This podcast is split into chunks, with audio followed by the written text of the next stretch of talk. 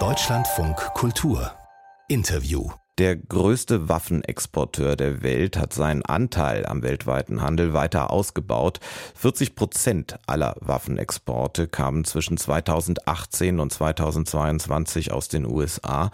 Das Friedensforschungsinstitut SIPRI hat diesen Zeitraum verglichen mit den 5 Jahren davor.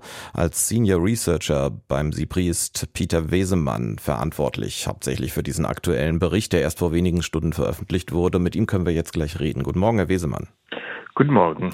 Der Anteil der USA ist nochmal gestiegen. Russland liegt zwar weiterhin auf Platz 2, was die internationalen Waffenexporte angeht. Man sollte vielleicht dazu sagen, bei diesem Bericht, der gerade veröffentlicht wurde, geht es um die Menge der exportierten Waffen, nicht um deren finanziellen Wert. Das kommt später. Russland weiterhin auf Platz 2, aber der russische Anteil ist deutlich gesunken. Liegt das alleine am Ukraine-Krieg? Nein, es liegt nicht alleine am Ukraine-Krieg. Das liegt auch daran, dass es eine Reihe von Ländern, die Hauptabnehmer von russischen Waffen gewesen sind, die nicht lange so viel kaufen als vorher. Zum Beispiel India, das ist der größte Abnehmer von russischen Waffen, ist schon lange gewesen, hat auch Waffen gekauft, mehr Waffen gekauft, in zum Beispiel Frankreich und der USA. Und das hat nicht direkt damit zu tun, dass Russland jetzt in einem Krieg mit der Ukraine ist. Das kommt noch dazu natürlich, und da können wir auch erwarten, dass in der Zukunft Russland wahrscheinlich weniger Waffen verkauft auf den internationalen Markt. Man muss es ja nochmal sagen, es geht um 5 Jahre. Nur in einem dieser 5 Jahre fand schon der Ukraine-Krieg statt. Trotzdem sind ja die Waffenimporte in vielen europäischen Ländern in diesem Zeitraum gestiegen. Ja, das stimmt, weil natürlich sind die europäischen Länder, haben schon angefangen mit ihren Waffenankäufen zu steigen von ungefähr 2014, als da Russland die Krim annektiert hat und eigentlich der ukrainische Krieg schon damals angefangen hat. Aber wir sehen natürlich auch, dass in 2022 eigentlich die meisten europäischen Länder sich entschieden haben, um noch mehr Waffen zu kaufen und auch schneller Waffen zu bestellen. Sie wollen diese Waffen schneller haben wollen. Was aber interessant ist, wir haben ja alle, Sie als Wissenschaftler nicht so sehr, andererseits sind Sie Niederländer, also Europäer. Wir haben alle diesen europäischen Blick. Aber wenn man mal die Gesamtzahl, den Durchschnittswert nimmt dieser letzten 5 Jahre im Vergleich zu den 5 Jahren davor, ist die Zahl der Waffenexporte um fast 5% zurückgegangen. Also ist vielleicht der Konflikt, den wir jetzt mitten in Europa haben, gar nicht so entscheidend? Es ist nicht so entscheidend, nein. Es gibt eine Reihe von Regionen, wo die Waffenimporte gesunken sind, zum Beispiel in Südamerika und auch in Afrika. Aber weiterhin sehen wir auch, dass in anderen Regionen, wie zum Beispiel in Ostasien, Japan, Südkorea und auch China, da sind die Waffenimporte gestiegen. So ist es ein sehr variiertes Bild, das wir haben über die Waffenhandel in die ganze Welt, und dabei spielt Europa eine Rolle und wird auch in der Zukunft mit Sicherheit eine noch viel größere Rolle spielen als waffenimportierendes Region. Aber trotzdem, Sie haben es erwähnt, schauen wir nach Ostasien. Sie haben einige Länder schon genannt.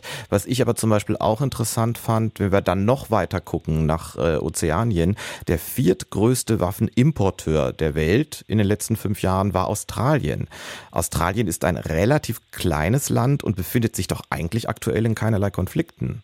Nein, das stimmt. Aber immerhin ist es so, dass Australien zusammen mit einer Reihe von anderen Ländern in Asien und auch zusammen mit den USA China mehr und mehr als eine Drohung sieht. Und da geht es vielleicht nicht um eine Drohung direkt gerichtet auf Australien, das Land selber, aber auf die Möglichkeiten, um zu kommunizieren, um zum Beispiel mit Schiff und so weiter, da in den Pazifisches Gebiet und in den Indischen Ozean, um da Handel zu treiben und so weiter. Man sieht China als eine Drohung und darum kauft man mehr und mehr Waffen. Wie ist denn überhaupt die Rolle Chinas und wie hat sich das in diesen beiden Zeiträumen entwickelt, sowohl was Waffenexporte aus diesem Land als auch was Importe angeht? Als Importe fangen wir damit an, ist China noch immer ein Land, das auch Waffen importiert aus Russland, hat das seit den Jahren 90 getan, aber hat damit auch gelernt, wie man neue, bessere, avanciertere Waffen machen kann. Und jetzt ist China da angekommen, wo sie eigentlich selbst alles machen können, alles anfertigen können. Und darum glauben wir eigentlich auch, dass die Waffenimporte von China in der nähe Zukunft sehr niedrig sein werden. Auf der anderen Seite hat dann auch China versucht, um einen großen Waffenexporteur zu werden. Das ist auch teilweise gelungen. Es ist jetzt der viertgrößte Waffenexporteur in der Welt und versucht es auch zu benutzen, wie die anderen Länder, wie die USA, als ein außenpolitisches Instrument. Der viertgrößte ist China, damit haben wir ja schon viel genannt. USA Nummer 1, Nummer 2 Russland. Aber auf den Plätzen 3 und 5 sind europäische Länder. Auf Platz 3 ist Frankreich und der Abstand zu Russland ist gar nicht mehr so groß. Auf Platz 5 ist Deutschland. Wenn wir jetzt mal auf die Zukunft gucken, Herr Wesemann, und auf unter anderem den Ukraine-Krieg, was erwarten Sie? Wird die Waffenproduktion in europäischen Ländern steigen oder eher die Importe, weil halt so viel Waffen schon an die Ukraine geliefert wurden? Es wird eigentlich beides sein. Es wird mehr importiert, weil gewisse Waffen werden schon in Europa gemacht. Aber was aus den USA geliefert werden kann, ist vielleicht besser oder politisch gesehen vielleicht mehr wünschbar für Länder, die eine richtig gute Beziehung mit den USA haben wollen. Und auch Deutschland gehört dazu. Auch Deutschland hat zum Beispiel letztes Jahr noch neue Waffen in ganz großen Mengen aus den USA bestellt. Zum Beispiel Kampfflugzeuge. Aber auch in Europa werden wir sehen, dass es viel Nachfrage ist und wir können uns auch erwarten, dass die europäische Industrie an die eigenen Länder, aber auch an die anderen Länder in Europa liefern werden. Und zum Beispiel auch die deutsche Export nach Europa wird sicherlich steigen. Zum Schluss mal eine Frage ohne Zahlen, aber die vielleicht die wichtigste ist, Herr Wesemann. Sie arbeiten als Wissenschaftler an einem Friedensforschungsinstitut und seit dem Beginn des Kriegs in der Ukraine sagen viele im Westen, wir brauchen mehr Waffen, um da wieder Frieden zu schaffen und bei uns in Europa den Frieden zu erhalten. Wie einfach ist es denn? Kann man sagen, weniger Waffen, mehr Frieden, mehr Waffen, weniger Frieden? Ist es so leicht? Nein, so leicht ist es leider nicht. Natürlich kann man sagen, ja, man braucht Waffen, um zum Beispiel Russland abzuschrecken. Aber als Friedensforscher muss natürlich immer sagen, wir müssen immer versuchen, um wieder eine Art von Waffenkontrolle zu finden. Und wenn wir über die Waffenexport sprechen, dann müssen wir uns fragen, okay, jetzt im Falle Ukraine haben wir eine Sicherheitspolitik, wo Waffenlieferungen eine große Rolle spielen. Aber warum liefert man eigentlich auch Waffen, auch Deutschland zum Beispiel, an Ägypten oder an India und Pakistan zugleich, die sind ja auch eigentlich im Konflikt.